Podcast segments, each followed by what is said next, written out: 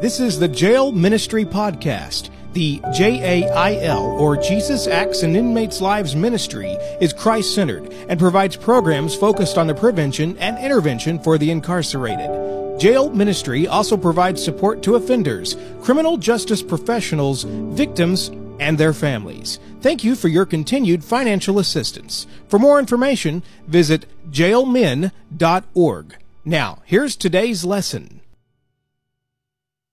Welcome to Jail Bible Study International. My name's Kevin McCarthy. I'm excited to share some great, great verses from the Bible today.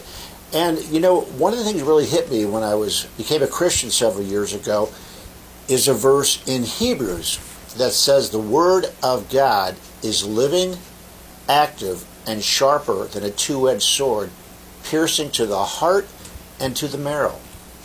let's think about that. It's living, we know the Word of God, which is inspired by God and Jesus and the Holy Spirit, is living. It's as alive today as it was 2,000 years ago when Jesus was walking.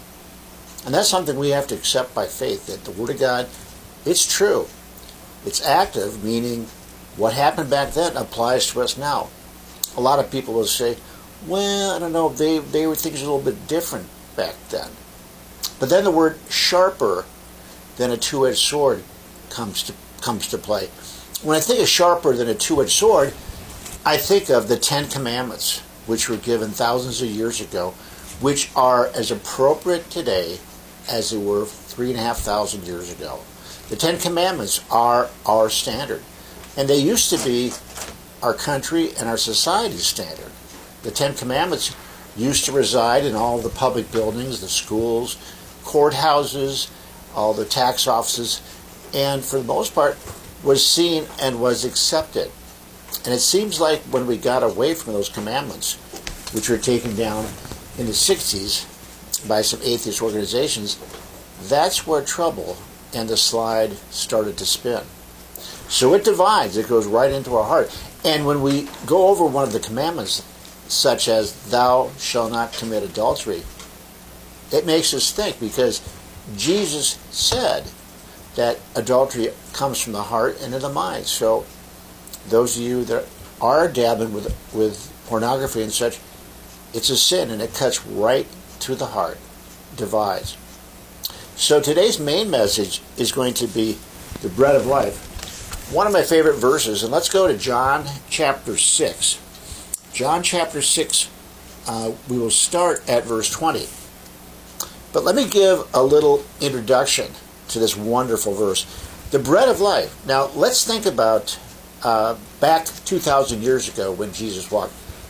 People did not have, they didn't have Domino's pizza, they, they didn't have microwaves, they didn't have drive throughs. And so they had to live from the earth. So they would eat some sheep, they would eat some goat, maybe even a steer or a cattle or a cow on a special occasion. That was a real special occasion. But they had gardens. They live off the gardens with vegetables and olive trees, and they would have goat cheese from the goats.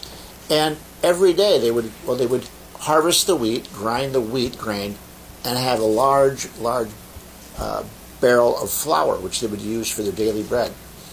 And the bread was was was kind of life for them. They could live on bread, and they could live on uh, some meat very sparingly, and fish too. So when Jesus says, I am the bread of life, he who comes to me will never go hungry, and he who believes in me will never be thirsty. So, this particular verse and this particular story is preceded by an incredible miracle that Jesus had just done. And it's one of my favorites. Jesus, if we go back in chapter 6, and I encourage all of you to go back a few verses and read the story of Jesus feeding the 5,000. Now, if we look at that from a numerical standpoint, it's much more than 5,000. For in that day, the men were counted. So if we count 5,000 men and 5,000 women, and then we add to it the children, and most families probably had at least three or four children, so we're looking at upwards of 25,000 people that Jesus would feed from five loaves of bread and two fishes. So that is an incredible story in its own, which hopefully we will do in the next few weeks. But the people had came there. They had followed Jesus to this valley because he had done incredible miracles. He healed people who were lame, that couldn't walk. He brought eyesight to people who were blind, people who couldn't hear, people with pains and aches. He restored. So they all followed Jesus coming to this incredible hillside where he fed them and he preached to them and he preached the word of God. So, interestingly enough, of these 25, 30,000 people, not everyone was born again. Not everyone was saved. Not everyone put their trust and faith in Jesus as the Son of God. Okay? Some are still asking for a miraculous sign to help them believe that he was who he claimed to be. So imagine this. He fed all these people, created fish, created created loaves of bread in just half hour time they were distributed through all the masses. And he'd done all these miracles. And yet the people still ask for a sign. That's kind of like people today. They want a sign. They want this incredible healing of cancer. They want someone who is uh, a bad hip with arthritis to walk again. They want to see someone that's born with a birth defect to not have that again. And so Jesus had already, he's already given his incredible miracles back 2,000 years ago. So that's where we have to put our faith in the Bible, the Word of God. And I'm going to read this these passages. A couple of other things. The people at that time brought up the manna that Moses and the forefathers had eaten in the wilderness. Now, this ties into last week. If you recall, I spoke about um, Moses, we spoke about the pillar of light. Remember the light of God? Well, the pillar of light God provided for these million people in the wilderness. The pillar of light was there to lead them, guide them, protect them. He guided them to safe refuges, safe places to be, away from the enemy, away from maybe dangerous animals were there at that time. So the pillar of light was a light for them to guide and to follow. And they put their trust in that light. They followed the light, and when the light lit up, they would camp for the night.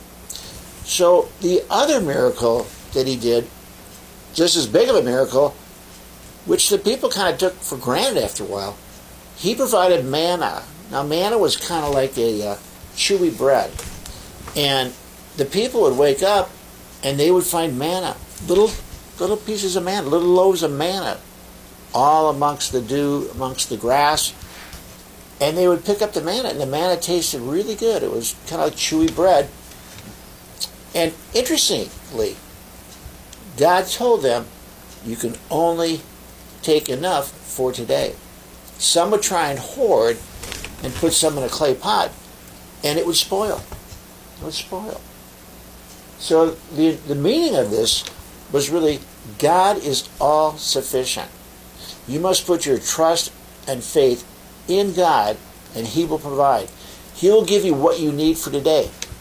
And that's how it is today. We have to put our trust and faith in God. We can't worry about what's happening outside in the world. We can't worry about two weeks from now, two years from now. A lot of people get caught up and worry. What will happen in two years? What will happen? Well, when we're in Christ, He is all sufficient. Doesn't mean there won't be hardships, but He will give us a way.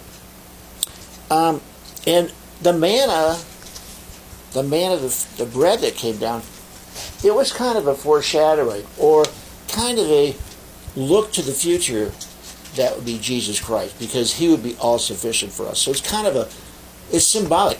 In the Old Testament, most of the Old Testament, if you spend time reading the Old Testament, most of the Old Testament is going to point to the Messiah or the Savior who will come hundreds of years later. So we believe that Jesus was saying the manna was meant to be a model of the Messiah. Whoever partakes of him, Jesus, will never again know spiritual hunger. So think about that. No one else can receive him for us. We can't get it from a friend, from a parent, from a spouse. No, we must go directly for him. He will call us and he will give it to us, which we'll get to. We will get an amount sufficient for our salvation, just enough for us to lose our hard heart and to get a new heart and to come to Jesus Christ as our Lord and Savior. So he gives us just enough. He protects his own. Okay? A couple other notes. Regarding thirst, remember how Jesus told the woman at the well that the water he offered would be your thirst forever. So it points again to whoever drinks this water will be thirsty again, but whoever drinks water I give will never thirst. Indeed, the water that I give him will become a spring of water welling up to eternal life. Welling up. It's like that well. It, it never, never, never empties. It keeps bringing more, more bubbling water. The best water you've ever had. And it quenches us it gives us that taste that, oh, it's the best. And that would be Jesus Christ. When we are born again as we are believers, we look back to our old lives and we'll say, gosh, it was kind of a waste. A lot of waste. I know I had years of waste. We're wasted it. But when we come to Christ, the new living water, it's just, it's eternal. It goes forever. So let's read into John chapter 6, verse 20. Let's take an inside peek at Jesus Christ. Let's let's look at him. He says, This is words to the people. He's going to talk to these people. Jesus answered them and said, Truly, truly, I say to you, you seek me not because you saw signs, but because you ate of the loaves and were filled. Now, a pastor that I once was under years ago, the famous pastor John Piper, preached this, and I'll never forget. He said, he said, Jesus is telling the people, he says, I didn't come to bring the bread. I am the bread. I am the bread of life. No, I'm not bringing it from somewhere else. I am. You got to come right to me. Okay? Verse 27 says, Do not work for the food which perishes, but for the food which endures to eternal life, which the Son of Man will give to you. For on him the Father God has set his seal. So don't run around looking for these do good things. There's a lot of what's called social justice, which is great to help people out, but that shouldn't be the ends to all means. We help people when we help people, we give to people, we feed the poor. We want to feed them with the gospel first. So if you go out there and do any type of charity work, it should be in the name of God and Jesus Christ. That should be your priority. A lot of people say, oh, we did this, we fed this and fed the kid. Did you share the gospel? Well, no, it was kind of, well, that's your primary thing. So don't spin around, your, your, waste your time doing that. Okay? He says, he says, for on him the Father God has set his seal. God has chosen Jesus, his Son of God. Therefore they said to him, What shall we do? so that we may work the works of God. What do we have to do? Do we have to work to see God? And Jesus said to him, This is the work of God, that you believe in him whom he has sent. Okay? The work is to believe in him whom he has sent. See, they're used to the culture at that time, the Jewish culture, and to this day, and to a lot of people. It's a works based culture, works based religion. You have to do this, you have to do that. Catholicism, you have to be baptized, as I was a, a, a Catholic at one time. You have to be baptized. Okay? You have to be be confirmed. You have to go to your confession. And then even if you do a sin, you've got to work that off and do penance to work that off. To work that off. So he's saying, and back then, the Jewish people, you had to work and do things for the needy, for the poor, and that would get you a higher standing with God. But he says, no, no, no. The works of God is that you believe in Him, Jesus Christ. It's not about all this stuff. And if you go to Ephesians chapter 2, 7 and 8, it'll say, It's by grace we've been saved, by grace, by God's gift we've been saved, not by works. Not by works, so that no man may boast. See, when we work for our salvation, we like to take credit.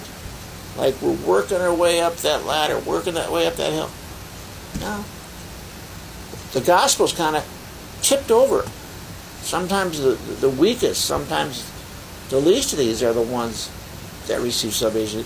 People go, well, I don't understand. How come all these rich, wealthy? Because they all trust themselves in their own pride. That's a whole other message. So they said to them, What then do you do for a sign so that we may see and believe you? What work do you perform? Hey, these people had just seen the most immediate, incredible feeding of 25, 30,000 people out of five loaves of bread, two fish, and that was given by a young, young boy who had faith. So they want another sign, and he's already healed all these people. So these people are they're kind of hypocritical. They want more, and they say they're, they're, they're believers, but they're not. Our fathers ate the manna in the wilderness, as it's written. He gave them bread out of heaven to eat. So they're saying, hey, the Father gave our ancestors bread every day for 40 years, supplied what we need. For They supplied our nutrition. And they're going, well, we want this bread. We want this easy bread, so I have to go fix, fix bread. No. They're, they're way off. Jesus said to them, listen to this. Anytime in your Bible it says truly, truly, Jesus, first of all, doesn't lie. But when he says truly, truly, he means what he says, and he says what he means. He's going to say, Truly, truly, I say to you, it is not Moses who's given you the bread out of heaven, but it's my Father who gives you the bread out of heaven. So they thought maybe Moses had this power to bring down the bread. No, it's the Father. And I, I am and I am God. Okay? I can do that. I can bring life. For the bread of God is that which comes down out of heaven and gives life to the world. Okay? For the bread of God is that which comes down from heaven. So they're kind of confused here. They don't quite understand that Jesus, they don't accept that Jesus is God. He's come down from heaven. And he gives life to the world. Eternal life. Okay? Then they said to him, Lord, always give us this bread. We want this bread. Okay? They just kind of demand it. We, we want it. It's not about God calling them and repenting and turning to Him in repentance and giving up your old life. No, they want it right now. Kind of like an Uber delivery. Bring this meal in right now. Okay? They're still not getting this. He says to them, I am the bread of life. He who comes to me will not hunger, and he who believes me will never thirst. Wow. I saw this verse years ago. I'm not sure when I was born again. I know it was between the chapters 6 and 8 of John. But these words, that you will not hunger, He's all that you need. They're profound words, they really are. We won't go anywhere else. And that's the amazing thing. I, I have not been blessed enough to go out on missions to third world countries. But my wife's been to several countries like Sri Lanka, Trinidad. And she'll say, the people there, they're so poor. They, they'll just love to get a little Bible, piece of the Bible, book of the Bible. They just, to have something to eat, to have a toothbrush. That's a big thing. So they seem like when they see the Bible, hear the message, this message, man, everything else is not important. So he says, whoever comes to me will not hunger. They won't be running all around. I know a lot of people still at the age of 60, they're still looking for this secret way. This secret way to become a better person. A secret way to hopefully to come to God. Okay? But we know that He is the way, the truth, and the life. And that no man comes to the Father except through Him, Jesus. So we know that. But many people, they're still out there hungry. Yeah, they're looking all over. They try something for a year or two. They might try cult or religion or some followers, some man based type thing where they do all these good things. He said to them, He said to them, But I said to you that you've seen me. You've seen me. and yet you still don't believe. You've seen the Son of God. You saw the miracles. You know, the, the woman who was bleeding for years just by the touch of his of his jacket, she was healed. The dead child that rose up again. They'd heard the stories. You know, if there's 30,000, 25, 30,000 people coming following him, I bet there's got to had to be at least a couple hundred miracles there for them all to come because they want to heal, they want to be healed, they want to have these things. So he says, All that the Father gives me will come to me. And the one who comes to me, I will certainly not cast out. Wow. All the Father gives me, all the Father, the Father calls us, He calls us, and we are to respond to that call. The one who comes to me, He says, I will certainly not cast out. Now, those, my friend, are really, really comforting words. I will never cast out. What's that mean? Once you're saved, once you're truly born again, a new creation, you're regenerated, the Holy Spirit within you, you can't lose your salvation. If you weren't truly born again, yeah, you could you could wander away. But he's saying, Whoever comes to me, I will certainly not cast out. For I've come down from heaven to do my own will, but the will of him who sent me. That's the purpose. Remember, Jesus says in Luke chapter 19, he says, The Son of Man came to seek and save the lost. Seek and save the lost. When he comes again, he will come to judge. He'll judge the living and the dead, the sinners and the non sinners. Those who are covered by Christ. He says, For I've come down from heaven not to do my own will, but the will of him, the Father, who sent me. And then he, he goes deeper into this. He gets in and he takes it down to a deeper level. And the Holy Spirit will be working on some of these folks here. We don't know who. He says, This is the will of him who sent me.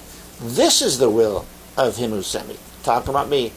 That of all that he's given me, I lose nothing, but raise it up on the last day. It's a second time. He says, All that's been given to me, I won't lose. Wow. That means, even though we're Christians, even though we're saved, does that mean we're perfect? No, unfortunately not. We still have the remnants of sin in our heart and soul, and unfortunately, we still do things. We lie, we, we lust, we judge, we gossip. And he's saying, I will not lose you. Like a good shepherd. That's another another. I I'm the good shepherd. Like a good shepherd. A good shepherd does not lose his sheep. He doesn't. And he's telling us right now. So this should be comforting. Even though you're in jail, maybe you're in here for a year or two, whatever, he says, I lose nothing but raise it up on the last day. He will raise you up and be resurrected on the last day. Wow you'll have eternal life. For this is the will of my Father, that everyone who beholds the Son and believes in him will have eternal life. Wow. Everyone who believes in will have eternal life. And I myself with will raise him up on the last day. So the last day he'll come back, he'll raise you up with a new body. You have a new earth. So we're going to touch on a couple other points I want to note before that are just incredible. There's so much in this message. Um, couple of things. This really defines that he is God because his relationship with the Father is one. So some people, some religions don't believe he is God, but he is God. God the Father, God the Son, God the Holy Spirit. Okay? Also, he says God must come down from heaven to save us. He comes down. That's Jesus. Okay? It's the Father's will. That's pretty awesome. To send the Holy Spirit to open our eyes, new heart. And it comes from the Word of God. Hearing the Word of God, reading the Word of God, seeing on a video, seeing on a movie. And I think it really bears repeating. In John 6 50, which is a little bit further down, it says, but, but, but, this is the bread which comes down from heaven, so that one may eat of it and not die. Whoa! I think there's 12 words in that sentence, and so one may eat of it and not die. So how can how can you turn that down? Okay. Remember, Jesus had to become a man to suffer the curse of the law. Remember, the first Adam sinned. The second Adam, Jesus Christ, he didn't sin. He lived a perfect life of obedience and sacrifice and died on the cross. That's what it's all about, the cross. He is salvation to your soul. He sustains us. So, that's why you see these folks in these poor countries, Nigeria, you see Polynesia, Mike, Indonesia, they're happy. They're happy because they have Jesus Christ. You go to church, they're poor, their shoes are worn out. Christ sustains them. They have faith that there's going to be a better life in years to come. So we should really take take heed from that. Um, he, look at these verses, he will give you satisfaction from the moment you believe. From the moment you believe, you have eternal life. I try to think about that. So, if you hear this word and you repent and believe and accept Christ, just think, you're in jail maybe, you got two or three more years, but you've got eternal life. And that goes on and on and on forever.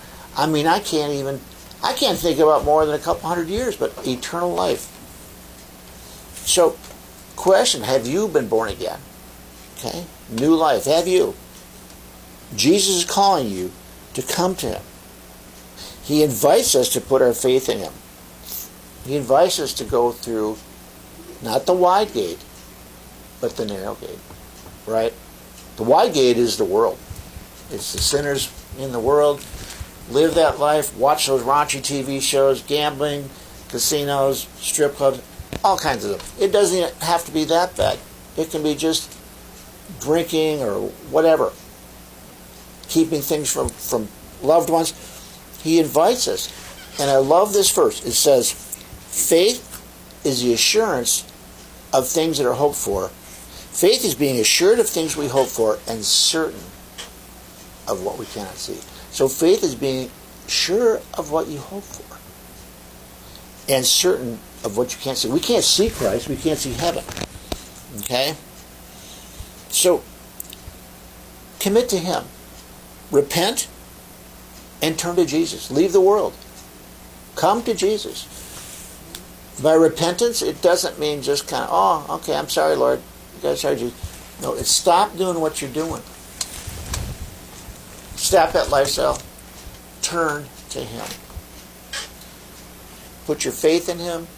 Beg for Him to give you a new life. Beg for Him to take your sins.